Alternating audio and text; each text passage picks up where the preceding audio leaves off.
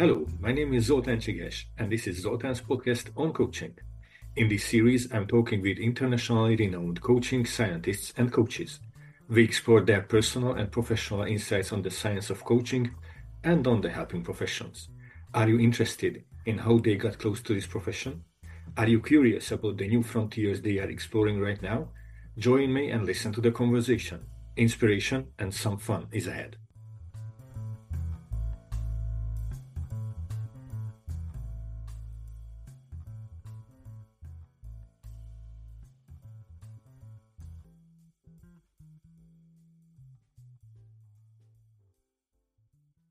Uh, really nice to be here. I really enjoy the connection. Right, we've had many laughs already in the few brief moments that we've that we've met, uh, and it feels very human to human. And so I guess every dialogue is uh, being a guest on each other's podcast in a way. Right. I think whenever two people are in actual dialogue, like in a conversation where you exchange ideas, um, it's not an interview, right? Uh, and then, well, yeah, I, I like that metaphor. I think it's rich. Absolutely. Thank you very much. Like, oh, like always being the guest. Hmm? You know, what, what resonates me immediately is that I, I just finished reading a book around anxiety. I won't be able to quote the title. It was about hacking your anxious brain or something like that. And there was a there was a quote that I really loved in it, or an analogy, and it said that you can imagine anxiety or, or anxious people as if they are not accepting their their roles in the moment for example, you know, uh, someone who is over trying to over control his his flight by taking a look at the weather or, or criticizing the style of the pilot or whatever, they are just not accepting their role as a passenger. Yeah. So that that's what came to my mind. Like in, in being a guest in certain roles and and accepting the boundaries or the expectations of our roles. I think, yeah, it seems we are always we are almost having a topic here right right at the beginning. I think that already opens a bunch of existential doors for me which is you know my my dominant theoretical and philosophical lens on coaching. Uh, yeah, and, and before we go there so ah, let, let me stop you sure. just for a second of course. because i would be just curious on how did you get into this field? So how does someone how did you end up in the domain of existential psychology? Because it seems like you know as a from a naive perspective it seems like the the thing for the old people. Excuse me. I I, I know. I, I'll, so I'll take know, it. I'll with, take with it. all the asterisks, I know that this was judgmental, and I said it provocatively, directly, and I didn't mean to hurt or insult anyone. Look, uh, usually don't start there. So that, that's uh, my curiosity. That how, how how did you end up in yeah. this field? Yeah i hope i'll stay in the field for a little while. But you know existentialists love thinking about time and time has a um, a, a, special place uh, in our hearts and in our thinking. So uh, i recently turned 40 so um, hearing that you know i still appear young i still feel young but whenever we have a round birthday it does bring up questions around identity and about who we are and where we came from and where we want to go. So uh, it's nice. I do still feel young, so it, it's nice that it's uh, that it appears uh, so as well.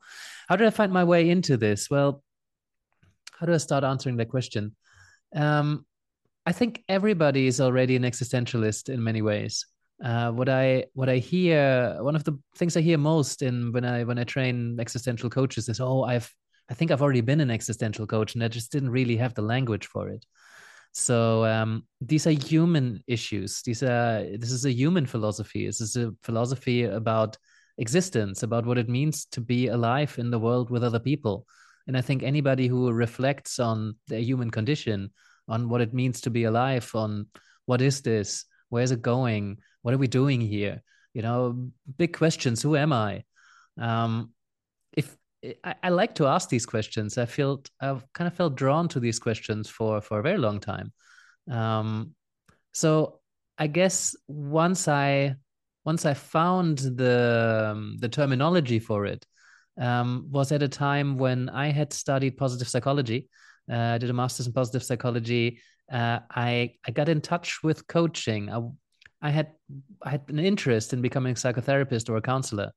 Um, because I liked the depth of the conversation. and I studied psychology, and then I studied positive psychology. So through positive psychology, I found that coaching exists. And I immediately was so attracted to it because at the time, positive psychology is the study of what's right with people, right? And strength and resources and positive emotions and hope and love and everything that could go well. Um, and so I felt I needed more than that. The the parallels to coaching were immediate, right? The, what positive psychologists study, coaches try to create for their clients or with their clients. And Absolutely agree. I wanted to go a lot deeper than that.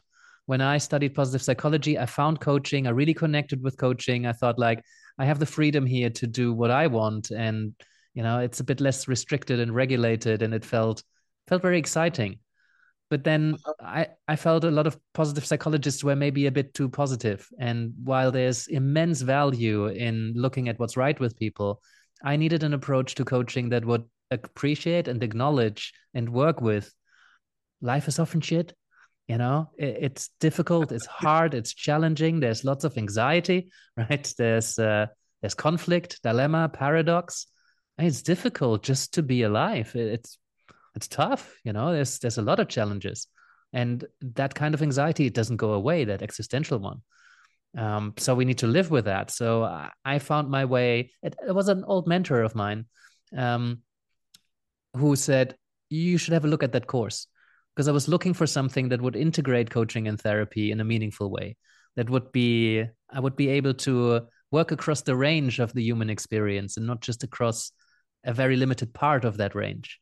And that's how I found the existential framework, and uh, it's now it's my home because I was able to integrate all of these exciting bits from other parts of psychology and philosophy into a framework that people uh, it, innately understand once you translate it from the complex philosophy into everyday life experiences. Oh, thank you. And you know, even in that, there were a, number of things which I can agree with. So I, I love the depth, and um, I could I can share your concern about certain people being too positive, and I I've, I've immediately found a few you know tricky areas where I would what I would like to explore with you because you know one one of the things you said is that that that positive psychology or what you've learned about it was not as deep as you wanted to go.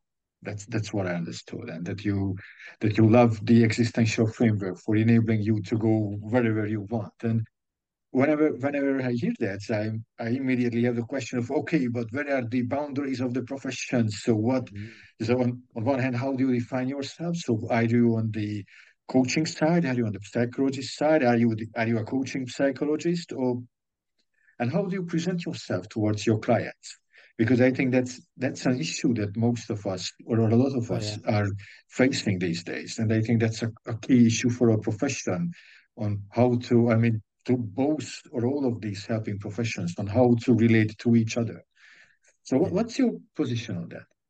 Yeah, where would you like me to start? There's a few questions on the table. Well, one of my old mentors told me that uh, sometimes you just it's okay to spit out lots of questions, and your oh, yeah. clients will just find the most appropriate one for them to answer. yeah, let me. What, what, what I would be so you know, my focus would be I, I would be interested in your opinion on on how do you present yourself. So what you said that the existential framework is your home now. How do you like to present yourself towards your clients? So what is your you know what, what is your pickup line for your clients? Yeah, yeah. Yeah, let let's let's talk into that. Um Thank you for the curiosity, by the way. Uh, I I knew I was excited about talking to you because you, you dig and you throw a bunch of questions on the table. I sometimes do the same, and also sometimes do the same in the coaching room. And part of me is like, "Hmm, bad coach, stack questions," and then another one is like, "Well, just you know, throw some curiosity out there, see what the see what people do with it." So I I think let, let's talk about how I present myself, and then we uh, inevitably will get to the to the boundary of how far how far can coaches go right? Because okay. it's a it's a question that I that often appears in supervision, and also given that you know existential coaching, half of our literature was around existential psychotherapy. Because at the time that I studied this, there wasn't really much written about existential coaching. So given that the the depth of the questions, it's quite profound. So these are these are important questions that can be difficult to draw the line between coaching and therapy. Yeah. And so, if I can add a excuse me, I just wanted to add a personal parallel that that I have a, a, similar experience right now because now I'm I'm a psychologist by background as well, and now I'm I'm in a postgraduate course for becoming a counseling psychologist because I just like to have the papers to do whatever I need to do. And some of my clients want to go deeper. And what I'm experiencing as a counseling psychologist is that a, a number of our, of our tutors are coming from the clinical field.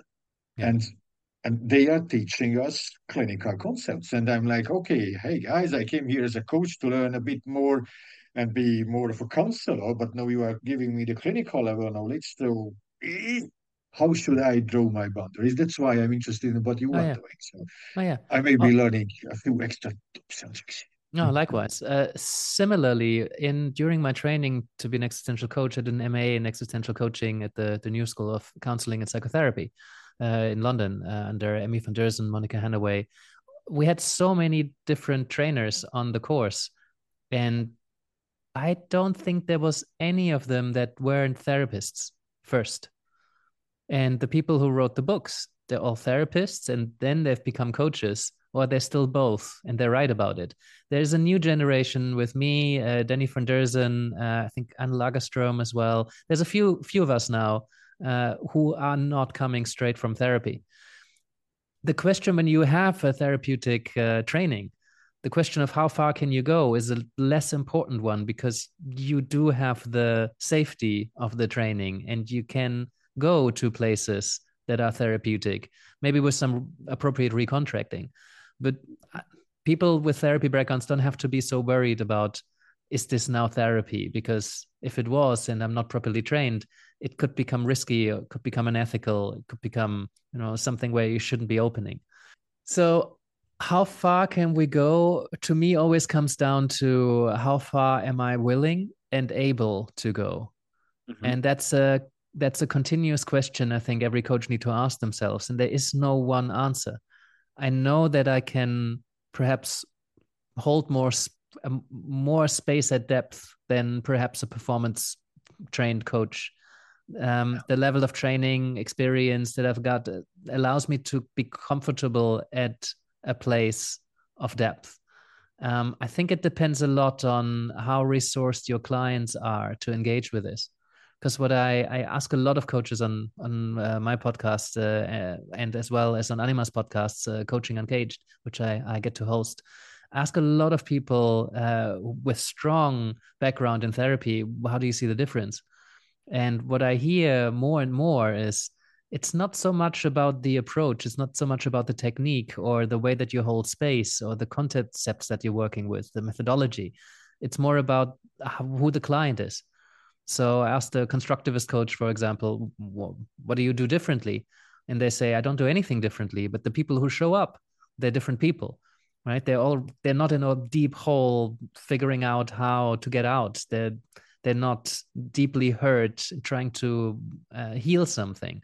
Uh, I talked to Simon Western yesterday. He talks about the wounded self and the celebrated self. That therapists tend to work with the wounded self, although not exclusively whereas coaches more often work with a celebrated self. You can be a therapist working with a celebrated self. You know, you can be a therapist and have a deep conversation with someone who's very, very high functioning. You know, so at this point, I don't think there's a big difference between existential coaching and existential therapy. Emmy van Deurzen recently told me that there's a, it was great to see her because um, she embodied it. At some point, she got into therapist mode and she just kind of slightly leaned back and her voice got softer and her whole body got softer. And there was a different quality of how she held space. And when you're coaching i think you're more leaning in you're more you know there's there's an, a different kind of energy to it. Um so that's i've always found that super interesting because that line is just so blurry. Thank you for raising this the the power of the client or the presence of the client because i i think we rarely talk a lot, or we rarely talk enough about the clients, although we are all in the helping industry. But whenever we are curious about our profession, curious about coaching or therapy or whatever, I think the literature I'm reading, or most of it I've read, was more interested in in the professionals themselves, so coaches, therapists, whatever, mm. and the client side just being the object of of the stuff oh. we are oh. doing. Oh, but that's um, relational. How could it? How could it? You know, how could it not matter? Yeah. So, and I'm not saying that I haven't read relational stuff, but I, I do sense that there is a bigger focus on on on us, and I really love when the other part the client side is really presented. And I've never really heard about this definition or this cut point between coaching and mm. therapy, which would be using the client yeah. as the, you know, the defining aspect of the relationship. There's another there's another element that of time. Um, I asked uh, there's a, a, Mexican colleague, a Mexican existential coach and existential therapist, uh, Yaqui Martinez. A great mm-hmm. guy. Uh, I found out that we wrote a book with the exact same title, but his was in Spanish, and I didn't Google mine before before I published my book. and uh, yeah, uh, his his was out a year earlier, so I, I was a bit I was a bit sad about that. But he's amazing. So I went to see him. My wife is Mexican. Next like next time I went to Mexico, I said, hey, you know, um, we should meet. Uh, so he kindly invited me. Uh, I did a podcast with him. I asked him, "Where's the line between you know? At what point is it therapy?" And his answer was so incredibly simple. He said, "If it's six sessions, it's coaching. If it's any more, it's therapy."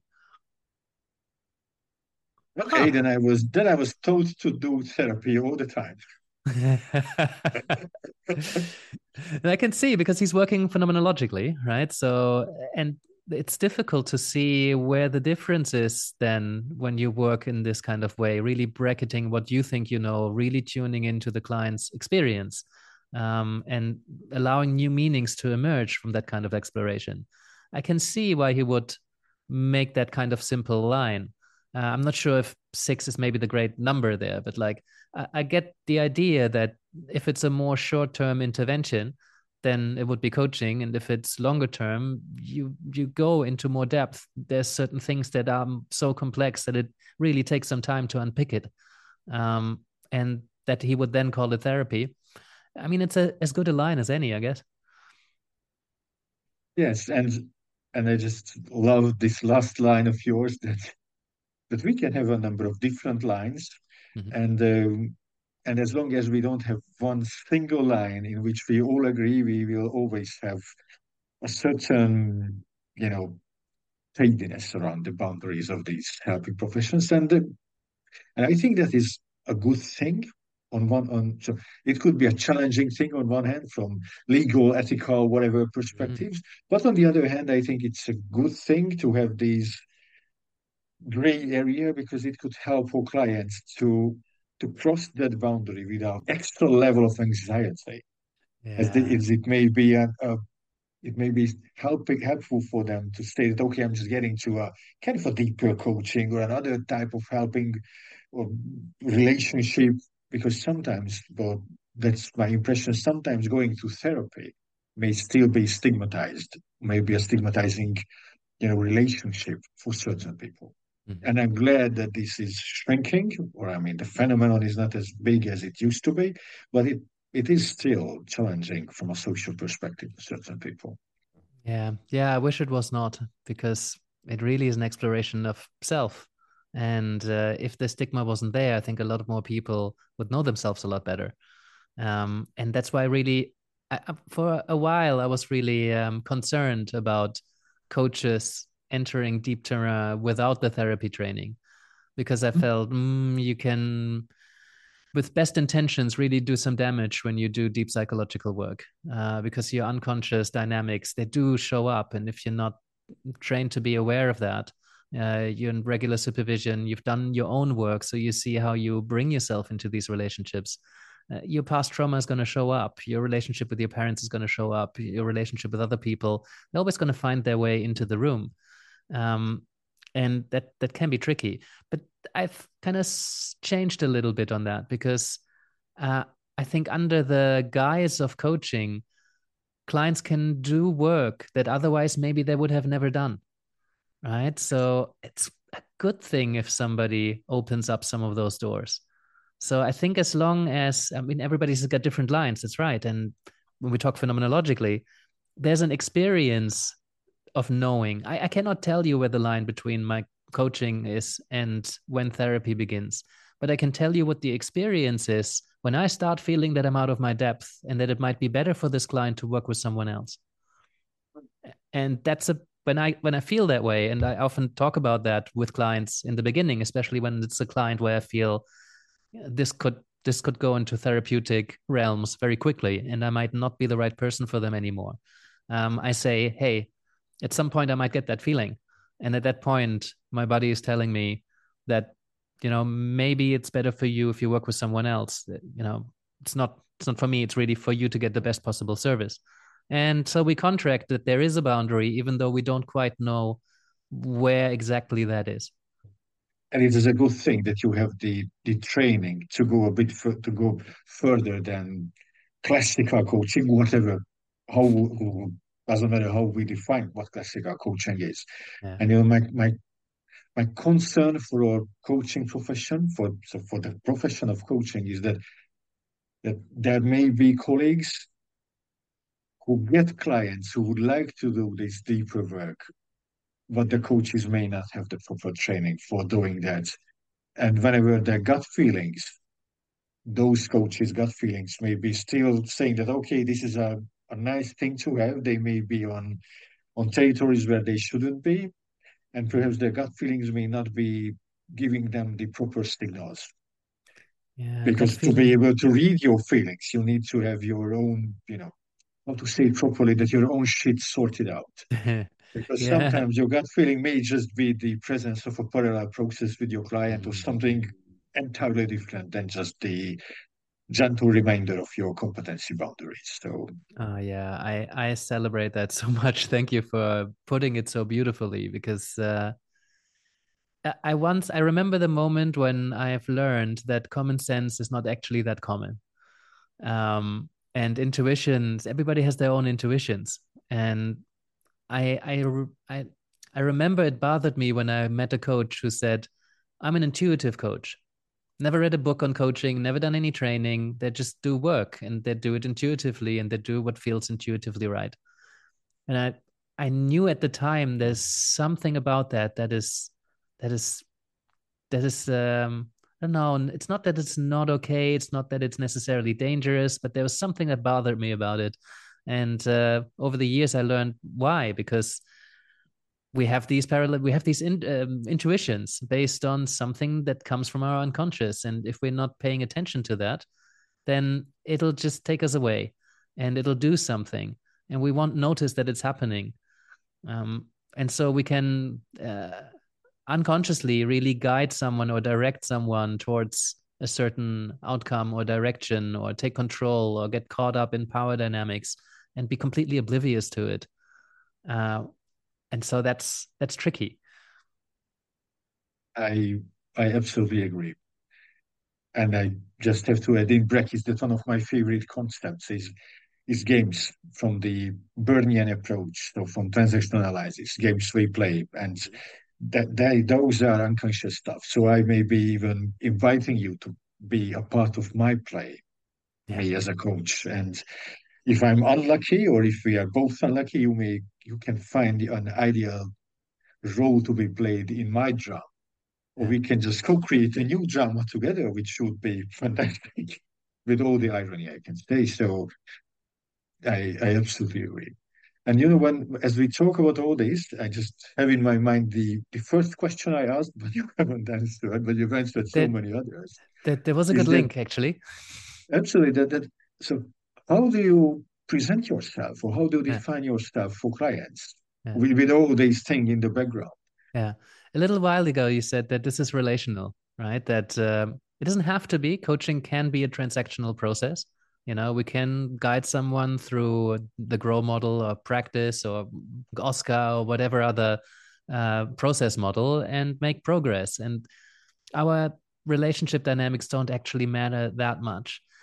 I think coaching is deeply relational but that's my coaching right? So when i present myself that question can also only be answered in relation Um, one question I love to ask uh, in my own podcast uh, is, um, well, you find yourself at a dinner party. How do you introduce yourself?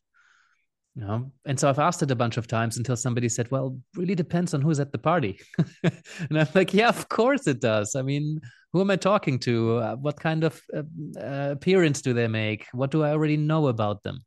Right. So if I don't know anything about someone, I might just say I'm an existential coach because it very rarely fails to start a conversation.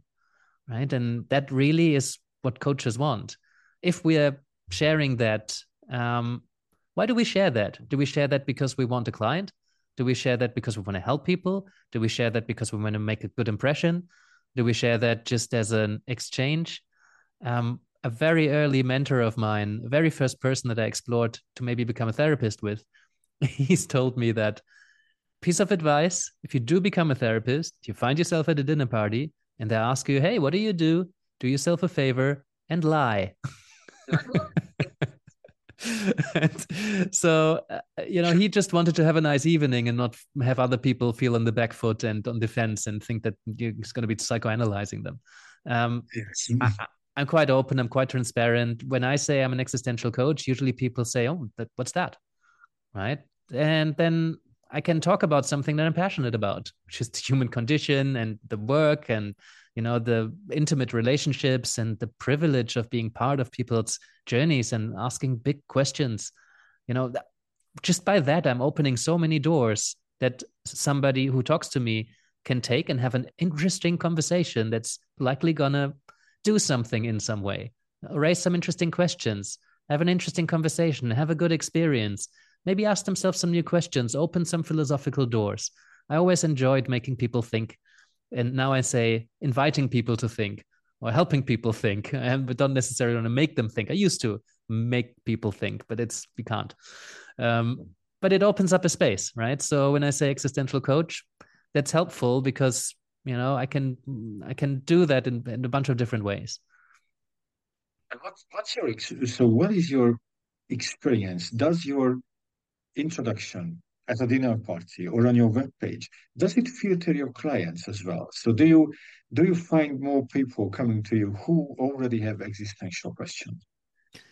Yeah so that is a mix right? Depends on where your clients come from. I i don't have a client system like a, a system in place um, where i know this is how it works this is how i generate leads. I was always a bit anti these processes changing a little bit now as we're scaling the coaching lab and i kind of have to figure out some some marketing principles and how to reach a broader audience. But like for the longest time it really didn't matter so much to me. I i did what i like doing and through that conversations happened and relationships were built. So when i trained coaches not even existential coaches but just general um, there was always a few people who either referred someone or asked to do some work you know um, for many many years we did a thing called pub psychology.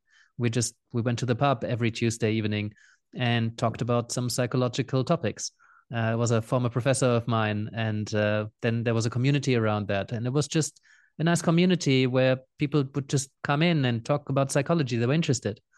Um, as i started kind of more branding myself as an existential coach and really owning that label um, as i produced more content and wrote the book, uh, now I've got a presence, right? So if somebody's Googling something along the lines of existential coaching, I'll probably come up. So that allowed people to just kind of go and find me.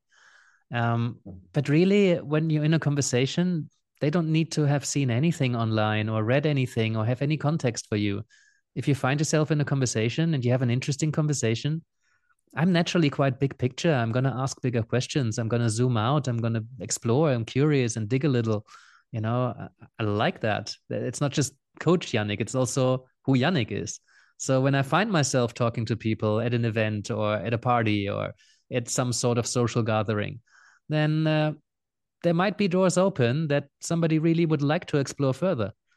So occasionally I find myself saying something along the lines of like, you know, hey, have you ever considered working with someone on this? Because like you seem to there's there seem to be a lot of doors open for you. You know, mm-hmm. you know there's help out there. Uh, and I'm not necessarily even thinking about me being their coach. I'm thinking about you would really benefit from coaching. You know, and then they might want to know more and given that they already have a relationship and you already presented yourself as somebody who's credible and who they can trust or who they maybe like then it's easy to say well, well can we work together? Hmm. You know has it ever failed? I mean you introducing yourself existential coach big questions big whatever has it ever yielded a negative result. I mean, a client shutting down and saying that, no, thank you, no, I'm not interested in the depth of my life. I'd just like to, you know, earn two times as much as I'm doing right now, and I would just need to get rid of the stupid ass boss I'm having, and I need, you know, two more points on my whatever yeah. whatever skill. So, of course, yeah, yeah, of course. I mean, that happens. Um, I did some agency work with a, coaching agency from New York that were working with like smaller tech startups. Um, and I wasn't branded as an existential coach. And there was a, a bunch of people I just wanted to get to the next level of promotion. And they would stop thinking very early, in my like in my perception. You know, they're just like, mm, I don't know. Why do you think that is? I don't know. And then i stop thinking about it. And I'm like, hmm, well, it's very interesting that you stop thinking there you know and sometimes somebody would take the invitation and realize oh yeah no i do stop I, I could i guess i could explore this more and maybe you need to help them how but some people they're really just not that interested and that's that's okay i mean when i was younger i was more passionate about really wanting to open that up for people but you know i've come to learn that you can't really if people don't really want to. I mean you can you can ask all the right questions but somebody doesn't want to they're just going to dodge the questions anyway. And uh, if i find myself working harder than my client that's that's not going to work. check. yeah. Well that's not going to work. Do you have any other you know one liners or, or, do you have a, a, a tool or whatever you know feel free to say no what do you do when when you have the curiosity you see that okay those doors are almost open but your client just says no either because of fear or or whatever. So what do you do with the I don't know? Yeah. So my I thought I you would be saying I don't know, but that was yeah, pff, whatever. um, I think it's there's there's two things right uh, that I find quite elegant. Um, it's it can be one of the most elegant challenges is the challenge that comes from pure curiosity. Mm-hmm. So when you're just like, oh, that's really interesting that you stop thinking there. You know, or it's just like, well, here's an observation. It's not like I want you to keep thinking. I want you to think at a deeper level, but just like I'm not attached to where you're going to be taking this, but I'm really curious. And if if somebody doesn't appreciate that curiosity, curiosity can be really challenging, right? Hearing something like that might be a huge revelation maybe maybe you would maybe that person regarded themselves as a as a very effective thinker and all of a sudden they're faced with the reality of this person's experience of you not thinking very deeply you know that that's a reality not because it's necessarily the truth but it's that person's experience and you cannot really take that away. So being faced with that especially if it's delivered in a relationship where you know this person is on your side and this person is friendly towards me this person is committed to what i'm committed to and trying to help me and then you hear something that you really didn't want to hear. But it's delivered from this innocent curiosity without an agenda or an intention you know other than to help you that's so powerful and I, I think that's just beautiful, right? So in in my um, I wrote about this recently in my in my written contract. Uh, I picked up something from a very early coach of mine that I was working with, who wrote that um, coaching. I, I changed a little bit, but he wrote something along the lines of coaching may be challenging. You know, as we leave familiar shores, any le- new learning can be dis- uncomfortable, and the, the coaching journey might be challenging. And at times, I might be the voice of such challenge rather than I am challenging you, I might be the voice of something challenging for you, you know, that you're facing. So, you know, that coming from curiosity is uh, is maybe not a one liner, but uh, paying attention, paying following your curiosity and paying attention to what's happening right in front of you right? Here's my observation. I think it was Erik de Haan who said or wrote i think he wrote it somewhere that my job and i'm paraphrasing a little i reckon my job as a as an executive coach is to hold space and occasionally share an observation. That's really all that that he does you know at least that's that's what he said. And i can i can see that uh, having having seen him coach you know. You share an observation an observation doesn't mean that it's a piece of advice or a suggestion or that you necessarily want them to go anywhere with that or that you have an agenda. It's just i'm noticing something that's happening either in front of me for you or that's happening between us right now.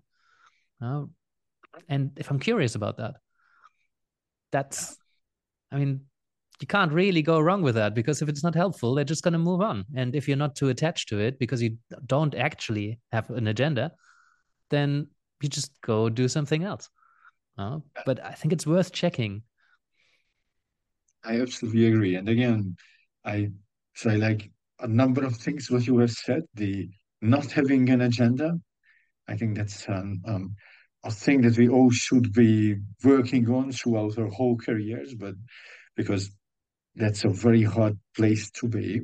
Mm-hmm. Mm-hmm. Or that, or that may be my supervision topic that I can frequently find agendas in my mind, and I have to actively, yeah. you know, kick them outside from the from my own thinking space just to be there and to be for to be there for my clients. Yeah, it's not and, not to uh, have any. It's how do you navigate having them so that they don't influence the how you work with that client, right? thank you for saying that because I, this is what I really wanted to say out loud. Because in, in a number of coach trainings, either the ones that I've been doing or I've been holding as a tutor, we have this saying that you shouldn't have an agenda. But it, it seems like they, nearly. yeah, it's it's impossible. It seems like the Mount Everest. You know, whenever, especially new newbie coaches, with all due respect, they hear this, they are like, okay, well, how do you do that? I just have the agenda of pushing them through Grow Model, or I have an agenda of getting hired for another session, or I have an agenda of making money. So these are all agendas. Yeah. And oh my God, I'm okay. doing it wrong. I notice I have one. I'm not supposed to. They told me I, I can't have any. And then they feel like bad coaches. I see that in supervision all the time. Yes. And immediately just catching them, them their own selves having something can derail their attention, which eventually leads them to be bad worse coaches than they were two minutes ago. Mm-hmm. But I think teaching people, teaching coaches or helping professionals that not having an agenda is not about not having an agenda. It's about navigating your or managing your agendas properly. I think this is a a, a teaching that I I'm, I don't hear frequently. So I'm so glad that this came up. So thank you very much for for voicing that. And and uh, now I have another picture in my mind. Uh, not a crystal clear one, but let, but let me give a, a shot at it. So when you said that curiosity is a, a strong intervention, and I couldn't agree more, and when it is when it is given or provided with by, by, a, by a person who is friendly towards you, who is on your side, that's where your words. So this could be a very strong thing, and and I agree. And here is the thinking second. So whenever I pose, whenever I give one of those big questions to my clients, I always wonder whether they are just recalling from their memories of what they've been thinking about themselves around that question previously, or are they just creating a new piece of themselves in the moment? That, that is always an interesting question for me. Yeah. So whether new pieces of selves or new pieces of things are being created, or are they just, you know, brought into the reflector of the coaching space? That has always been interesting for me. Yeah. And um, I don't know why I'm sharing this, but I, I, I would love to believe that when you give this above mentioned curiosity with your warm heart and your being on the same side as your client, then the new pieces of identities are being created on the spot mm-hmm. and they are not recalled or not just reflected on or not just brought up from the past. Yeah, yeah I just wanted to say that because yeah, that's my that, wish for us. That that brings up uh, quite a bit for me because uh, bringing yourself into this relationship, right, um, is is risky in some way. Um, mm-hmm. The uh, stereotypical psychoanalyst or therapist even would not give any of their personality away. You know they would wear plain clothes and not have any personal pictures around and they would not be on social media and they would not show their values and their beliefs. And that's important if you work with what's being projected onto you right? Freud found that clients would project all of these things into him whether he's like strict or warm or like you know but he would just work hard to be quite neutral. And i think this neutrality is uh, still by many people to be uh, this holy grail of not having an agenda and almost not being a person so that you can work with what's being projected onto you because what people project onto you when they don't know anything about you is super interesting because it says way more about them than about than about you how they perceive you because they read all these things into you and they come from their own mind not from who i am so that's helpful in coaching it's very different because most coaches now they are on social media they need to be in order to create business. They show up in conversations with a lot of character. They want to connect human to human. And there's many forms of therapy also that where the, the, the therapist really connects. Irvin Yalom's beautiful writing about showing up human in the therapy space. So, yeah. but whenever we do that, we lose the ability or the position of working with those kind of projections uh, as effectively as somebody who, who does that. So I think whenever we bring ourselves in and have that kind of human to human relationship, we might be creating something for better or for worse, right? Because if we believe in someone's potential, they can feed off that belief and start believing in that potential themselves. It's a very powerful thing to be met with someone who's, for example, coming from an NLP frame. You know, if with the basic tenet of it, if one person has done it, anybody can do it what an amazingly powerful belief. I don't agree with it, but what an amazing belief to be met with because that's so attractive.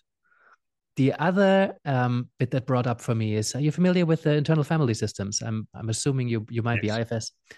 I mm-hmm. really like IFS as a framework um, to work with that there isn't one self there's multiple selves there's a whole symphony of selves and there is a self with a capital s that is you know really trying to tap into. And coaches will probably know that self with a capital s because at that point coaches tend to just need to lean back and let that client do their work. You know sometimes we need to work a little bit harder with interventions and questions and processes. Once we tap into that self that is with all these beautiful C's and competent and creative and compassionate, they just do the work. You just need to let the client do their work. I uh, was on the receiving end of an IFS session, my my first kind of real IFS experience, and I had that experience that you were describing. I thought, wait a second, am I tapping into a part of mine from way back when, or am I just making this shit up right on the spot? You know, maybe I want this part to exist, so I'm just thinking it into existence. And I couldn't quite tell the difference whether there's, you know, that the process works in a way that it's quite a meditative state. And I was there with my eyes closed and I was imagining or imagining or picturing, tapping into, or was I actually creating something on the spot? You know, and so I could never quite be sure whether there's something really there or whether I'm just making something up now that's supposed to help me. Now, and if it helps, maybe it doesn't matter. But that really resonated with what you were asking earlier. Mm-hmm. And this is a, a long shot parallel, but I, I just love the neuropsychological thought that your brain just receives signals or just works with signals, electromagnetic, whatever, and from a biological perspective, there is no difference between the signals of reality and the signals of mm-hmm. your yes, of your imagination. Uh-huh. And I'm like, so, so, that seems like a kind of a weak evidence, but but it seems like an evidence that we can just think of new identities, new whatever's for us. Mm-hmm. Because even on a biological level, that, that's what we do. We just we just use our minds, brains, whatever. And I know I'm not using proper terminologies here, but but I just simply love that picture that mm. I, I, can come up with whatever I want to make. Unfortunately, I won't be able to run as quickly as the Olympic gold medalist because I would love to. I cannot dream that up, but well, you can improve, but you don't have the kind of anatomy to beat Usain Bolt. yes. no offense. I'm, I, I think I'm, I'm almost as, but I, there's a chance that I'm even taller than him because I'm two meters tall. Oh, really? very long legs, but uh, my coordination and the, and of course my muscularity is not up to it. So, yeah. Well, that's often a yeah. question, uh, right? Can we? I mean, there's a much larger question there around. Uh, well determinism and freedom you know do we have the freedom to be whoever we like to be like i'm i'm a late millennial so i think our generation many in our generation have been told you can be whatever you want to be and i don't think that's true right so there's certain limits self-limiting belief well, exactly. That's that's what you know. coaches like for, to tell you for limiting your generation. I mean, like you. yeah, we're, we're laughing, but there's a very serious aspect to it because I, I think a lot of coaches get trained from that philosophical perspective that anything is possible. And I think that could potentially be quite harmful because when you start listening to some uh, coaching gurus that shall not be named, then anybody can do anything. And you just need to uh, pay the right coach tons of money and then they unlock something in you with their magic, and then you can do whatever you want. It's just, yeah, but that's I definitely think, not true. Well, there's biological limits, and some biological limits that we thought were limits are not actually limits, but they're either might not be limits in the future or they are limiting beliefs and they're, they're really just beliefs but there's certain i mean it doesn't mean that you like if what i sometimes say to to um, students that come to coaching is uh, imagine somebody walks into your coaching office and um, says, I want to, uh, my goal is to win the 100 meter Olympics. And you look at them and they're rolled in in a wheelchair and they have no legs. How do you respond to that? What's going on inside of you? well, if you say, right, let's get to it, you know, are, are you colluding with someone in their delusion? And if you say, that's crazy, are you not like robbing them of their life's purpose? Um, if you, I'd like to say, tell me about that. I'm maybe I I'm want to show up congruent and authentic, and I say, I notice you have no legs. Talk me yeah. through how that might work. You know, and I, I, even if I believe that they are indeed crazy, I want to give them the benefit of the doubt and first really listen. Uh, and maybe they have a plan. And Oscar Pistorius did it for yes, you know. I, I, I, just had him in my mind when you when you brought up the the fictionary exactly. thing. Yeah.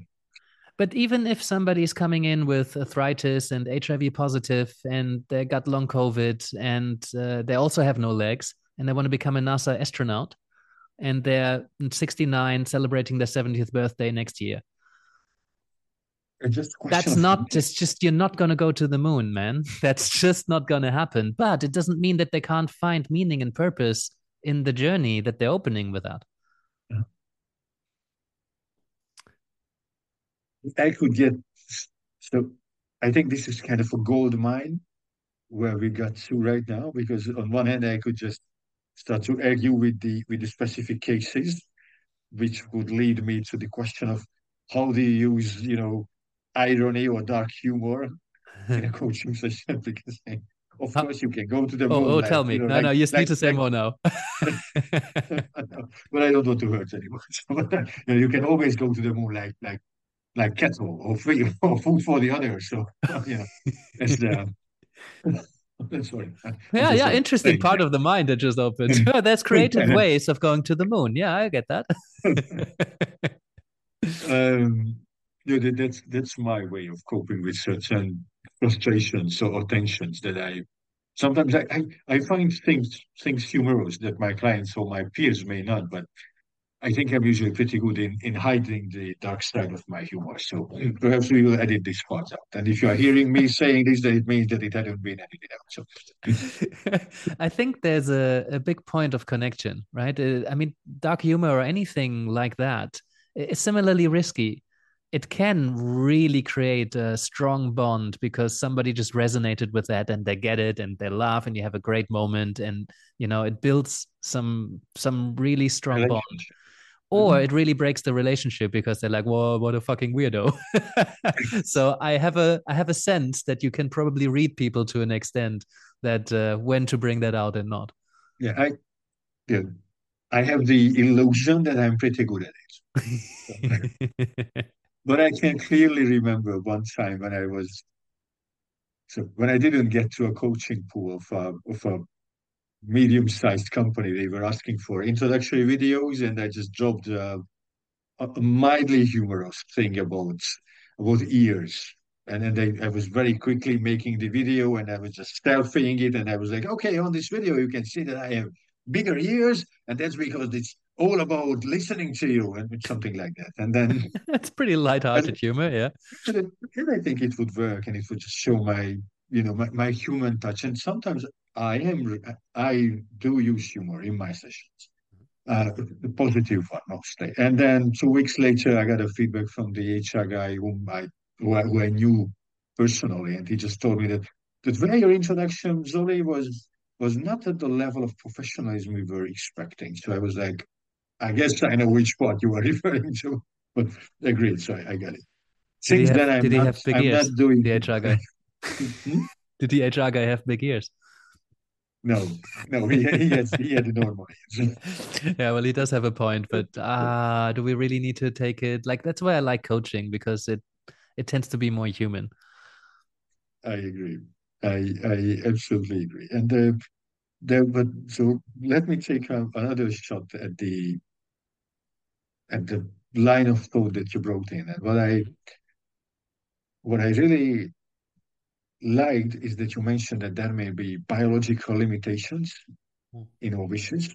In where do we want to get? Do we do I want to get an astronaut? Like let's say at at at our age, at the age around forty, I think we we don't really have a big chance of becoming NASA astronauts because wow, you haven't been a a, a fighter jet pilot. Or tell me if you have been. So there's some things you so, don't know about me, Zoltán. no, not so, that kind of fighter jet. Okay, so but, but I but I picked up uh, the the word of biological and and uh, what about social or or environmental, you know, conditions that we may be facing? And I think for me it's an interesting question. As I got my my basic training in my MA, I had a, a number of classes. Even I did a specialization on social psychology. That that how you know, how big leaps can you make mm. or how big leaps can you encourage yeah.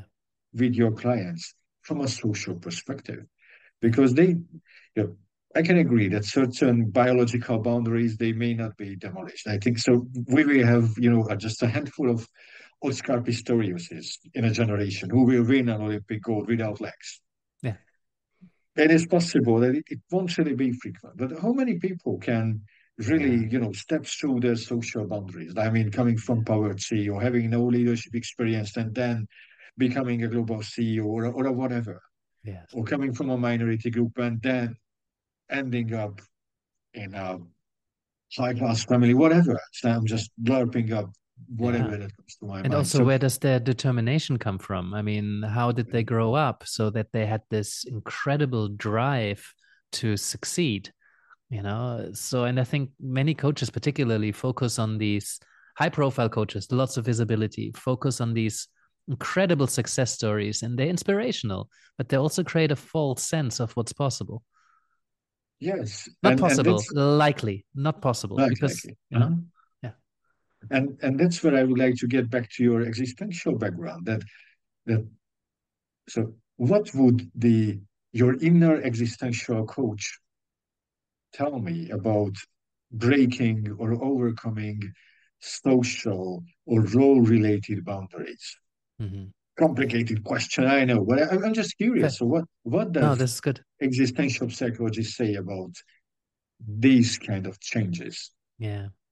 So you you referenced my website earlier, and what does it say on the website? And on the website, it doesn't actually say uh, existential coach. I mean, that that, that is in the address, right? Mm-hmm. existential.coach. But really, the first words you see is choose life, and I've I selected that carefully.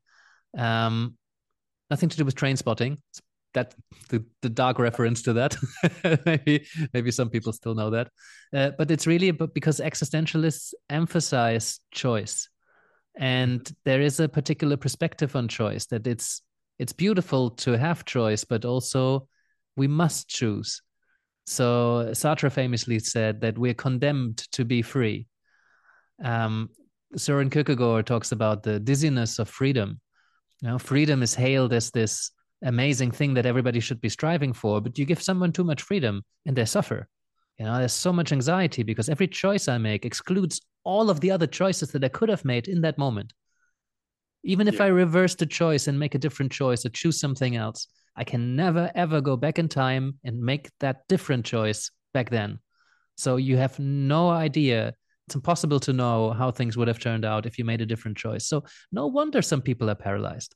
And if you're lucky, you're just paralyzed over what lunch menu, what to choose from the lunch menu, and you despair. You know, but some people despair over choosing a career, choosing a partner, choosing which degree to study, or where to go to school, or which country to move to. You know, there's big, big life choices that many people find themselves paralyzed over, mm-hmm. and that that not doing anything well, rather choosing not to do anything, choosing not to choose. Thank you for saying that is That's a choice it, as well. It can have detrimental effects and impact on people's lives. So choosing and choice is huge. Goes together with taking responsibility. There's another conversation there. But yeah. uh, coming back to what we've been where we came from, you can to what extent can you choose who you are? Right? The I think it was James Clear wrote about habits who uh, who once said um, that every choice I make is a vote for my identity or for the person I want to be. You know, and there's there's a lot of truth in that. When I decide to be a more truthful person, then I can choose every single moment to be as truthful as I can. There'll be certain dilemmas there, because you know, um, but I can do that, and then over time, I might find myself becoming a truthful person as somebody who speaks the truth or to speaks their truth. But if I choose to be more extroverted and I'm an introvert, I see people who have attempted to choose themselves into being an extrovert and they ended up constantly exhausted uh, because maybe you're just not you know maybe the way that you're wired maybe some part of our wiring cannot be untangled or changed anymore it just our psychic apparatus has formed, and then at some point certain areas have formed, they will not go back. You know, Gabor Mate, who I really, really love, he talks beautifully about trauma and about his own trauma. Uh, he has the story where he came back from from uh, a trip, and his wife forgot to pick him up from the airport. Uh, so he took a taxi. He was flying first class. You know, it was really very comfortable experience, but his trauma from getting abandoned as a young child of like I think three or four. His mother um, gave him away to save his life in war times, but because his mother abandoned him and he hadn't capacity to understand that, still now that he's in his I think seventies, it still gets triggered. He didn't look at his wife all day long, you know, and he said it used to be a week, and now it's only a, the rest of the day, you know. But he's still affected by that experience maybe it cannot fully be healed. So there's this idea that I keep running into um, that at the time was quite challenging for me as a coach because as coaches, most coaches believe that we are in the business of change. We're helping people change and transform and become different people, ideally. Maybe not just do things, but maybe also not just what you want to do, but who do you want to be?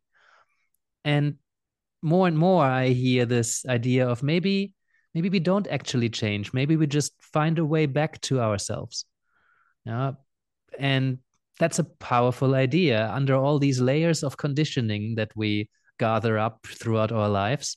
Maybe there's some core that we can lean into.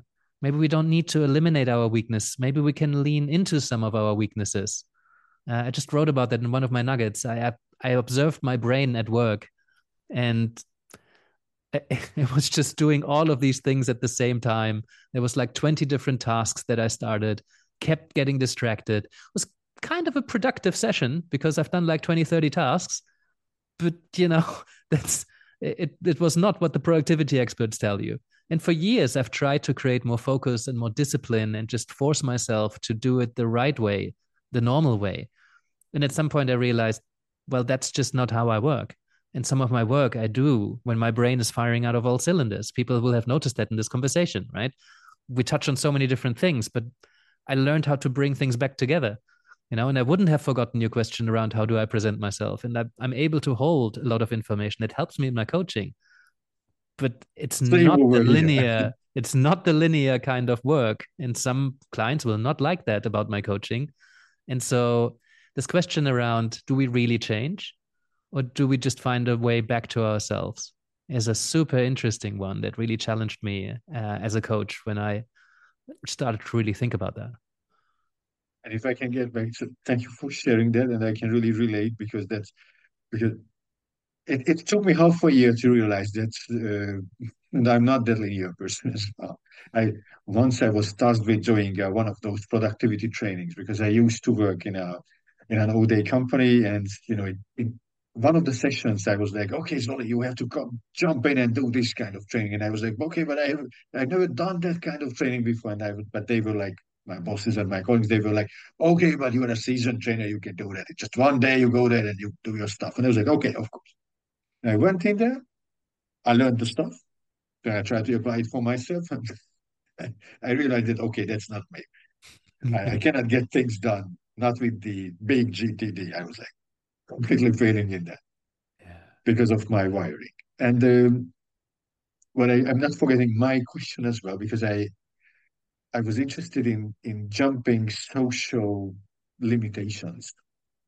That was one of them, and I don't want to get back to that exactly, but but as you are talking about getting back to ourselves, then a real challenge that I'm seeing is that society or the world is really pushing an idea about what happiness is or what about, your life what? should be. Ah, yeah. So, so about happiness, ideas. We are constantly fed by ideas of what happiness or what a great life should be. I mean, own a Ferrari, drink, you know, Coca Cola. Let's delete this, whatever. so, you know, it, I just open up any website. If I'm not subscribed, if I'm not paying for it, then there will be, you know, tons of ads, whatever.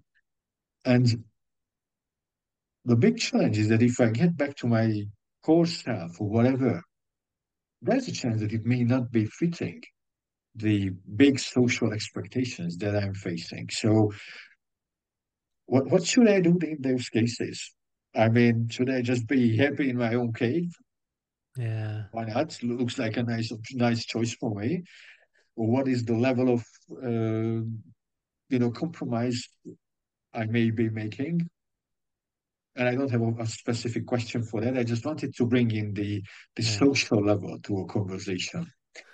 As yeah. you are bringing, as you are coming from the from the brain, from the rewiring, and from yeah. the from the individual perspective, I just like to give the the social side. Yeah, I've seen this. About beautiful image of this uh, young girl sitting on a train, and uh, it, it, might have been photoshopped. I don't know where the statement originated, but she's looking at this poster next to her that's saying um, something along the lines of, "In a in a in a modern consumerist society, uh, just being yourself is a rebellious act." Uh, and I love that because we we have all these ideas implanted in us. And some of these ideas come from advertising. Some of ideas come from science. Some of these ideas come from our primary caregivers. Some ideas come from our friends uh, from philosophy from an early influential teacher but we've grown up with all of these ideas about what's right and what's wrong and what's a good way of living and who am i right this this question of who am i is such a, a prevalent one in existential practice and because how do we make choices other than on the basis of who we are, our values, our beliefs, our worldview. You know, mm-hmm. what's your concept of identity and self? And how does that help you make or guide you in making choices? And really, when we think about it and we look at people and how they form, they're all an illusion, but it's also not an illusion, right? when your parents tell you you're smart, you might think that you're smart and you might become smart because they've told you that. You know, if somebody's uh, giving you a certain idea of what happiness means, or every bus that drives past gives you a certain image, even if it's subperceptual, even if you don't have time to actually look at it, your brain will pick up imagery very quickly. And there's all these powerful images now in in advertising, and our generation grew up with TV, and there's tons of it. You know, then there was a time, a beautiful time, where YouTube didn't have any advertisings.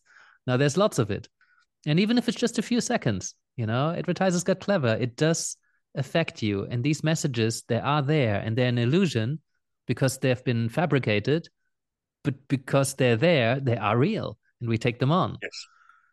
So then really some clients come into the uh, this the space where they think oh my god everything i am is an illusion and that's very scary but at the same time there's so much potential in there because then well now you got an with that awareness it's scary it's an uncomfortable place it it doesn't feel grounded you know but now there's potential because with that awareness you are now in a position where you can start challenging certain voices maybe this isn't a value of mine mine maybe it's a value that i've always just never questioned. It's a value that I've been given. Like my mom is a strong believer in fairness. You know, I've I've taken that on for a very long time, never really questioned it. And at some point I started wondering, where's this sense coming from? Why do I get angry when I see injustice? You know, why do I step in and do things when I step into something that I think isn't fair? You know, why do I have a overwhelming urge to you know sue this or that company and then never do it but you know it's like that really gets to me and like ah that's because i've that's been instilled in me and i know i could probably let some of that go and i probably have let some of that go um, but i think this process of questioning who you are what messages you've been given some of them they will probably never leave some of them you consciously choose to lean into and others you can drop because you realize that's a story I've been given. And how many clients in coaching have I met where intellectually they know what they're feeling doesn't make any sense anymore with what they know now, but emotionally it's still there. Emotionally, there's still a response. And that's a difficult space to be in. Absolutely agree. And you know, as you are as you are speaking, then I can just bring in the whole nature versus nurture idea here. It's been in the room this whole time, right? because you know, if I'm taking a bit of a radical approach, then everything I believe about myself is somehow instilled in me. It, as I said this sentence, I can of course immediately think of things that I that I have told about that I've told myself about myself. But I think the ratio of messages that we are being given versus the ones that we are giving to ourselves is is far from being equal. Mm-hmm. So that's why I love all the helping professions, coaching, therapy, whatever identity works, because it helps the process itself helps us to make a decision whether I would like to keep certain things regardless of their origins as mine or whether I would like just to throw them away. And uh, yeah, I but think the whole. Us... Oh, God. Yeah, sorry, no, no, I just wanted to say that the whole the moment where how we got connected was around the uh, the question of identity. I think that's that's how we started our conversation before this recording. Mm-hmm. Yeah, and it was uh, I heard your conversation with Reinhard Stelter. Yes, and yes. Uh, that that I wanted to reference him earlier because we mentioned the kind of traditional coaching or you know the kind of performance coaching. Uh, Reinhard would call it first generation coaching, uh-huh. and his third generation coaching format is just to be to be with each other, uh, lingering, mm-hmm. verweilen in German. It's German colleague, right? Uh, lives in Denmark, but like verweilen, uh, lingering, just being there with someone, holding that space, being together. These, if the questions are there, they will come up. I mean, you can start asking those questions, and I, I think there's merit in with some clients to really offer something from the coach's expertise of like what kind of questions are you interested in i like to see what questions emerge and maybe pick up on the questions that are underneath the surface that seem to be connected to what they bring into the coaching space. Because in coaching spaces people bring in well even how do i get a promotion? Or i want to be a better leader. You know there's so much there. I mean, there there's likely to be something around what's your relationship with authenticity, what's your relationship with responsibility, what's your relationship with freedom, what's your relationship with uncertainty and not knowing, what's your relationship with you know absurdity and meaning and purpose.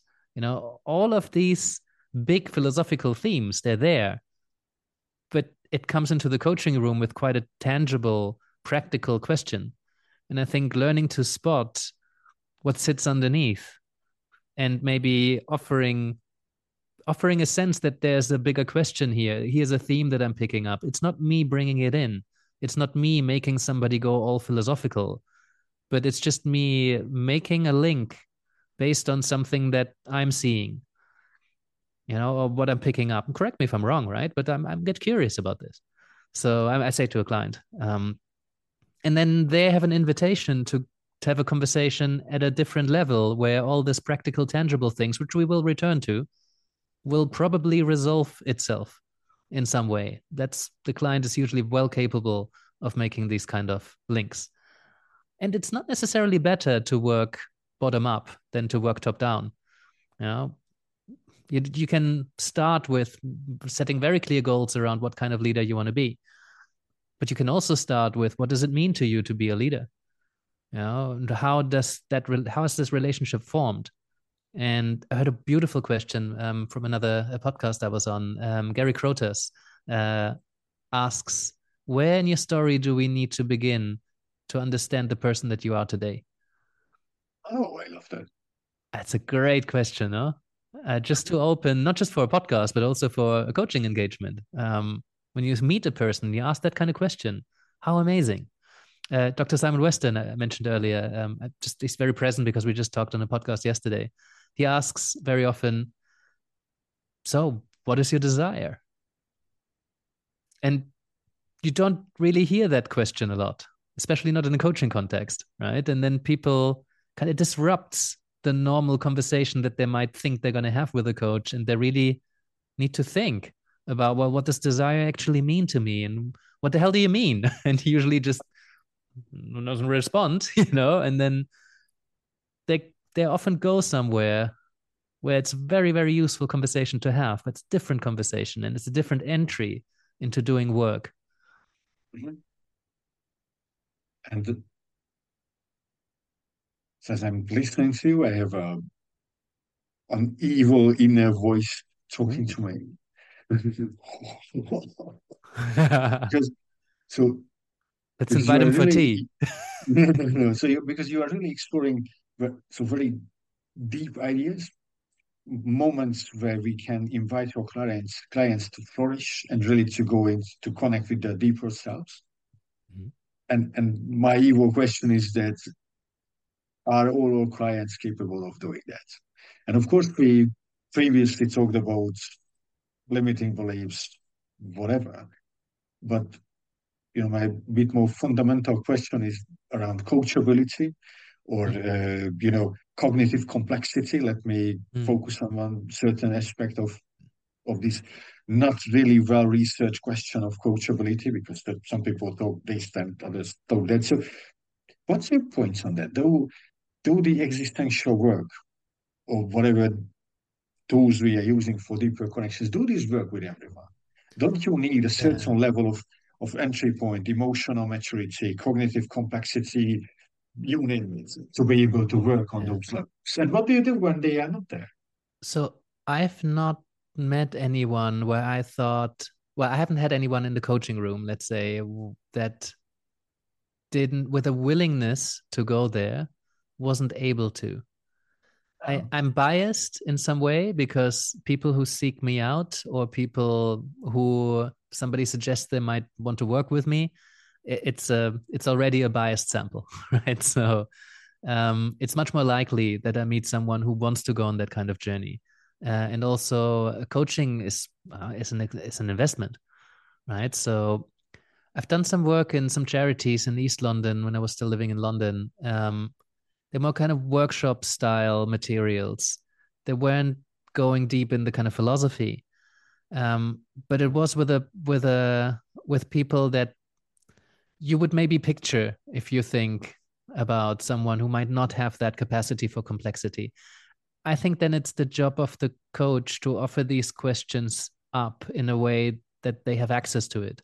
Drop all the terminology, drop the complexity, ask simpler questions. I mean, there's philosophy books for kids. Uh, one is called, I think it was the Why Machine or something like that. There's, you can ask young children quite complex questions you know you just need to package it in a way that they have access to the question you know uh-huh. and even if they don't grasp all the complexity of paradox and dilemma it takes some time to wrap your head around paradox. It's a difficult context concept to grasp. Um, but when it shows up and you find the right metaphor for example there might be an element of psychoeducation or of you know putting something on the table you know well oh one part of me wants that and the other part wants that. And now they're fighting. Then so now i have this inner conflict. You know i want to belong i want to fit in but at the same time i want to be me. I want to be an individual. I want to be special. And i want both things at the same time. And they don't go together. You know i, I want to i want to be free to choose whatever i want but i also don't want to be anxious about my choices. So i kind of want to it's, it's comfortable following someone. On, on holiday i'd love to just do what people are doing and just kind of go with the flow you know i don't want to make a lot of decisions while i'm on holiday. Make so many decisions. On holiday i don't really want to make any you know? So but you know we have that conflict. And so if you find the right example or you see the example in what your client is bringing ah so it seems that you know you want this and you also want that and they don't seem to quite go together. And if you reflect something like that back there's no complexity in it. I mean, there's a lot of complexity in it, but being faced with the experience of wanting something and at the same time not wanting it, that's that's the experience. That's the paradox. So it's there. I, I don't think you need to be super switched on to grasp that experience. Thank you, and and I I really appreciate that you you found sorry for saying that, that I found a good answer for that because that's what I was expecting. I was just curious on how on on how you on how you get there because I think I think we should really have to believe oh how how judgmental I am now, but let, let me be judgmental. I think we as helping professionals we must have the belief that our clients are capable of of getting somewhere. Yeah. Yeah. And, and I can now reflect back to the whole idea of mm. of boundaries between coaching and therapy and whatever, because mm-hmm. that this could be a defining line again. That in therapy, certain people, or I could imagine having a definition which would imply that someone is in a therapeutic need where they may not have the capacity or the ability to you know, to do certain stuff, for example, to think yeah. or to think clearly or to make decisions in a, in a let's call it rational manner yeah because they may be engaging with a level of reality which is not really there at all mm-hmm. Yeah and there there are certain yeah what what is it? Like i'm i'm thinking about i mean willingness plays a big part right? Does somebody actually really want to? And you asked that question earlier you know what happens if somebody just says i don't know and they don't want to think any further than that? Well i think sometimes i mean I sometimes bring the example of the car mechanic who loves to work on the 1967 Corvette in the back, but sometimes somebody with an old Ford Vauxhall comes and needs the exhaust pipe fixed, and it's just just doing a job. You know, it's not deeply passionate work. It's just sometimes you just use your skills to help somebody get what they want, and it might not be what you what you want for them, but it's what they want, and so sometimes it's just a job and that's okay. Um, it can sometimes be a bit frustrating when you feel there's so much more that this person could be doing if they were willing to get a couple of levels deeper. But I can only invite them. I can only reflect back that there's other doors open, and if they say they want to and then they just don't, I can reflect that back again. You know, you say that you want to go there, but you seem to not. You know, whatever gentle or not so gentle words you need to say that. Um, but if they don't want to, if they'd rather do the career progression thing without actually asking questions around who they are as a person, I think they're limiting themselves. I think some people need to think about who they are as a person in order to progress in their career. But plenty of people really don't. They just need to work on some time management and create some new habits. And then I may refer them to another coach who really loves to do that work. Or I just do the work and, you know, increasingly now with you know more reputation and being a bit more privileged in terms of how I can who I can choose to work with. Mm-hmm. I more and more choose the work that really excites me because I know that's where I do my best work. But there's definitely been a time where I just said yes because I needed the money and I could do the job. You know, mm-hmm. that's that's so that's okay. I think that's absolutely okay. And you know, on on one hand, I I just like to highlight this thing that sometimes it's just absolutely okay to do the job and get paid. I think that's that's part of us being professionals. And sometimes it is really just putting aside all our stuff and and you know get the things done. Mm. And the other thing that I can just really refer back to the previous part of the conversation that that sometimes our own even our own positive beliefs about the clients can become more agendas and sometimes it may be a challenging thing to find a proper balance between an, an encouraging challenge or a bit of an extra push that you may give to your client and and yeah. between you know being on your own train of thought and and pushing your client to something mm-hmm. and uh, that we might be i think that we must be careful about finding our own boundaries in our own passion in our, in our own enthusiasm about our clients or about the work we are doing yeah. because sometimes overexcited. So even excitement can be bad at a certain level. yeah, for sure. And that's this call for supervision again, right? This uh, therapists have done a lot more work usually right mm-hmm. on themselves they they need to be in their own therapy supervision is mandatory there's a lot more years of forming involved there's plenty of bad therapists out there. Don't get me wrong. There's some atrocious stuff that I hear about. Oh my god! But you know, um, coaches may have done that work too, and many coaches do. But that's why I think supervision is such an important point if you want to get to that next level of maturity or mastery or progression, development, skills, um, because you need to know how yourself is coming into the room. If you are too excited about the client's potential, you might either be really influencing the work in a way that you don't really want to take responsibility for. Uh, it could be potentially harmful when that person feels there should be more than they actually are. And they were quite happy with what they wanted to do. And then all of a sudden they have this, you create the sense of lack. And I know some coaches do that consciously, and some do that purposefully you know to create a sense of lack in the client that they're meeting for a consultation so that it's more likely that that person signs up for the coaching. And some do that with absolute best intentions. You know i want that person to be their best self. I want them to raise their bar. I want them to be the best they could, possibly could so that they can die without regrets. And you know but that person might have not signed up for okay. for that and also you might create some unrealistic fantasies around what's possible depending on your philosophical stance of what's possible. We discussed that right? Is anything possible? Um, i i remember i've been very in my psychology um, undergraduate we were studying the the swedish twin studies. There's like i don't know like 20,000 50,000 like a ton of uh, of monozygotic twins like uh, eineiig, like the you know they're exactly the same genetic makeup. Yeah, um, you're probably familiar with these, but the audience might not be. Um, and they're they're separated at birth, and they grow up in different cultures or environments. Even if it's just down the street, uh, it's a different culture. You know, different values, different ideas, different parents, parents of completely different genetic makeup. And then they found all of these similarities, sometimes of how they like their tea.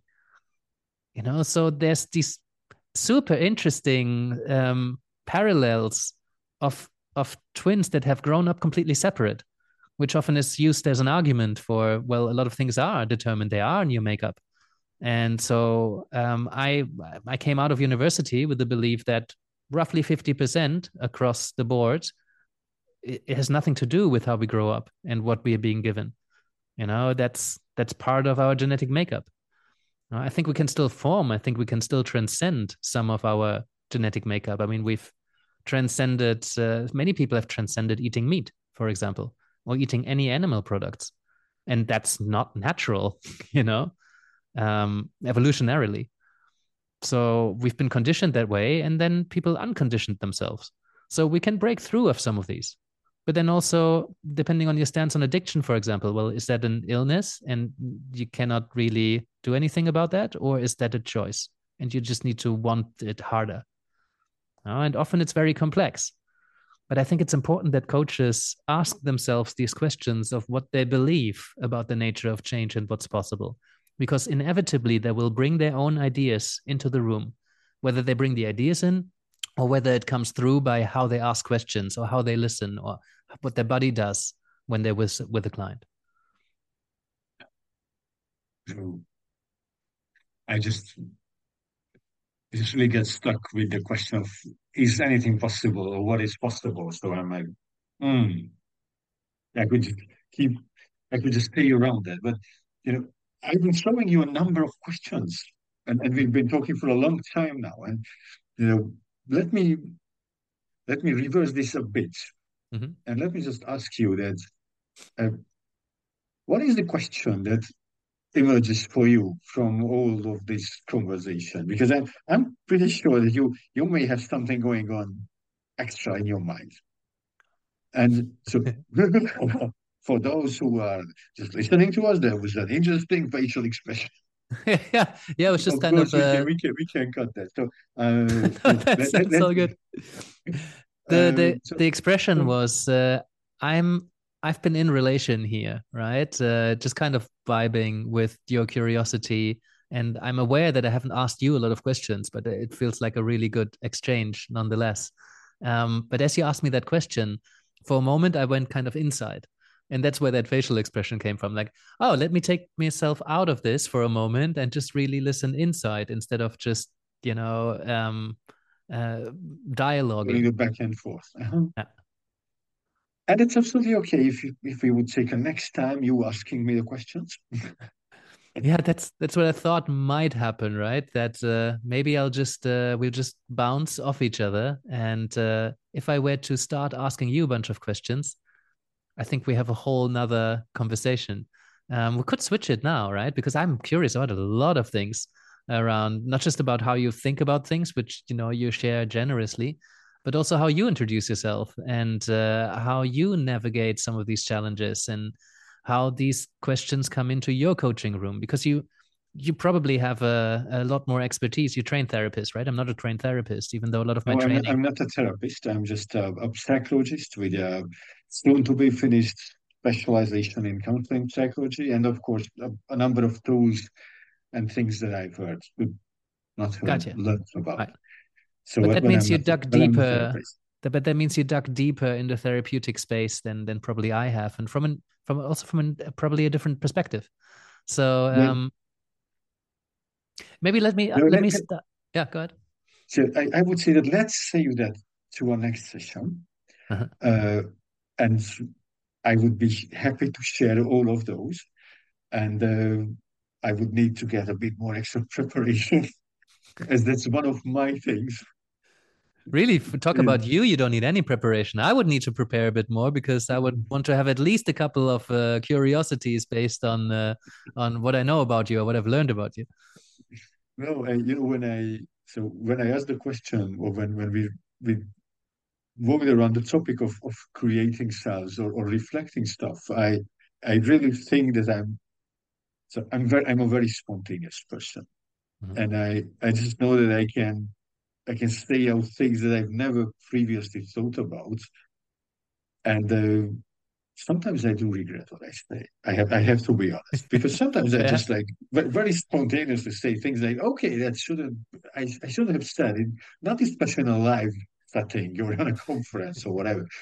Of course, with age and and and I'm, I'm not so much older than you are. I'm just 42, so I have the answer for everything by Douglas Adams. So, uh, so I have I have quite a good self reflection mm-hmm. on, on stopping me from from saying those things, but uh, I know I just have an impression of oh, so many good things that we should be exploring. So I I need to find some some pre-generated answers. And you say this is one thing that I already regret saying. So I won't prepare anything, but I think that we should just uh, go and find a nice closing for a conversation right now. Yeah. And that's my I hunch. Be, I, I, I would be really happy to have another one where you would be asking a bit more of the questions, but we wouldn't be dropping the the general framework of having a conversation and not just being interviewer and interviewee or whoever we call ourselves in these settings. Yeah. So my question is, what is the thing that that uh, that you are thinking of right now? What would be your you know your closing thing that either something which is an essence of, of the conversation or the thing that is mm. really missing from it from your perspective? Oh, I love the missing question. So yeah, let me let me listen in.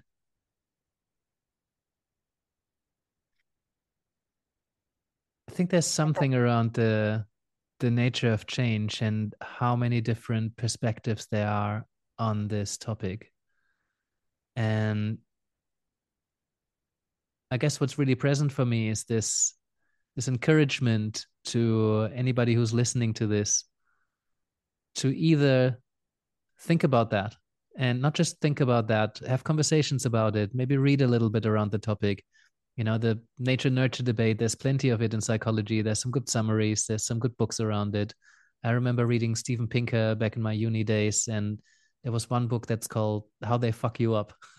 I forgot the i forgot the author but he was uh, arguing for for nurture. Um, to what extent is it possible? And that question around well can you do that with anybody? Um, one thing that was present earlier for me is, for example, somebody who's in the clinical end of depression. Um, uh, still a vague terminology, but like there's people who just cannot possibly form a positive thought about the future right now. It's just not available to them ontologically or neuropsychologically or however you want to look at it. It's just there's going to be a big black wall in whatever coaching questions you ask about the future and them imagining themselves and tapping to all this good coaching stuff it's just not going to work. It's just not available to them right now. So i do think there's limits right? And i think there'll be people out there disagreeing with me. They say no you haven't just you just haven't found a way to engage them. And maybe sometimes that's true and they really break through a black wall of depression and somebody's all of a sudden lighting up and they find something that they can you know that gets them out of a depression. I you know i really want to encourage coaches out there to think about that and study it a bit because it influences so much of what we do and how we do it. And i think if we can make that more conscious if we can create more awareness around how we're showing up on the basis of our beliefs and values and what we know or what we think we know i think we're going to show up better for our clients and our clients deserve that. As an existentialist, I don't believe that there's an authority to say what coaching is and isn't. You know, I am regulation keeps people safe, and I think in the therapy world, it's important because it's very vulnerable people that I think deserve protection from either charlatans or people with best intentions and very limited knowledge about how their enthusiasm might harm someone. You know, but in the coaching space, I think there's less protection needed because people tend to be more resourceful and able to make their own decisions and take responsibility for their decisions. You know, if you work with a kind of coach that has very dubious marketing, chances are you know what you're getting yourself into on some level.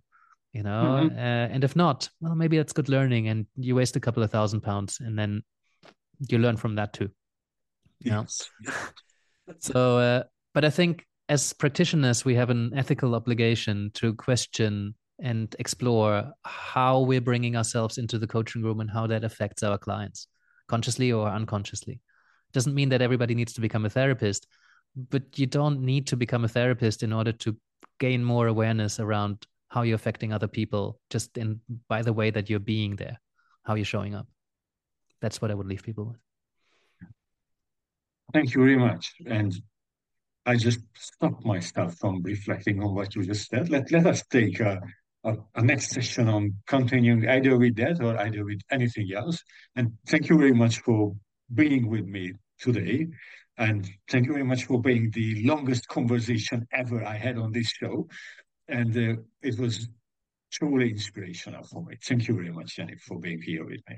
I fully enjoyed this, uh, Zoltán. It's uh, it was a very very good conversation that allowed me to make some links that maybe I hadn't made before and s- formulate some things in a clarity that hopefully gets through to some people. Also, of course, thank you for the platform because you have a fantastic podcast. You talk to some amazing guests, and I, I'm sure that the people who listen to your podcast regularly are probably the kind of people that would really appreciate this kind of conversation. So, uh, if you're listening to this, I hope you enjoyed this and. Uh, um, I often say if any of it resonates, make it swing. Right? I love to hear from people or go talk to some other people about what you've heard here. I don't really need to know, but as long as I know that we started some conversations around these important topics, uh, I will. I find this very meaningful. So um, thank you for for offering that, Zoltán. Thank you.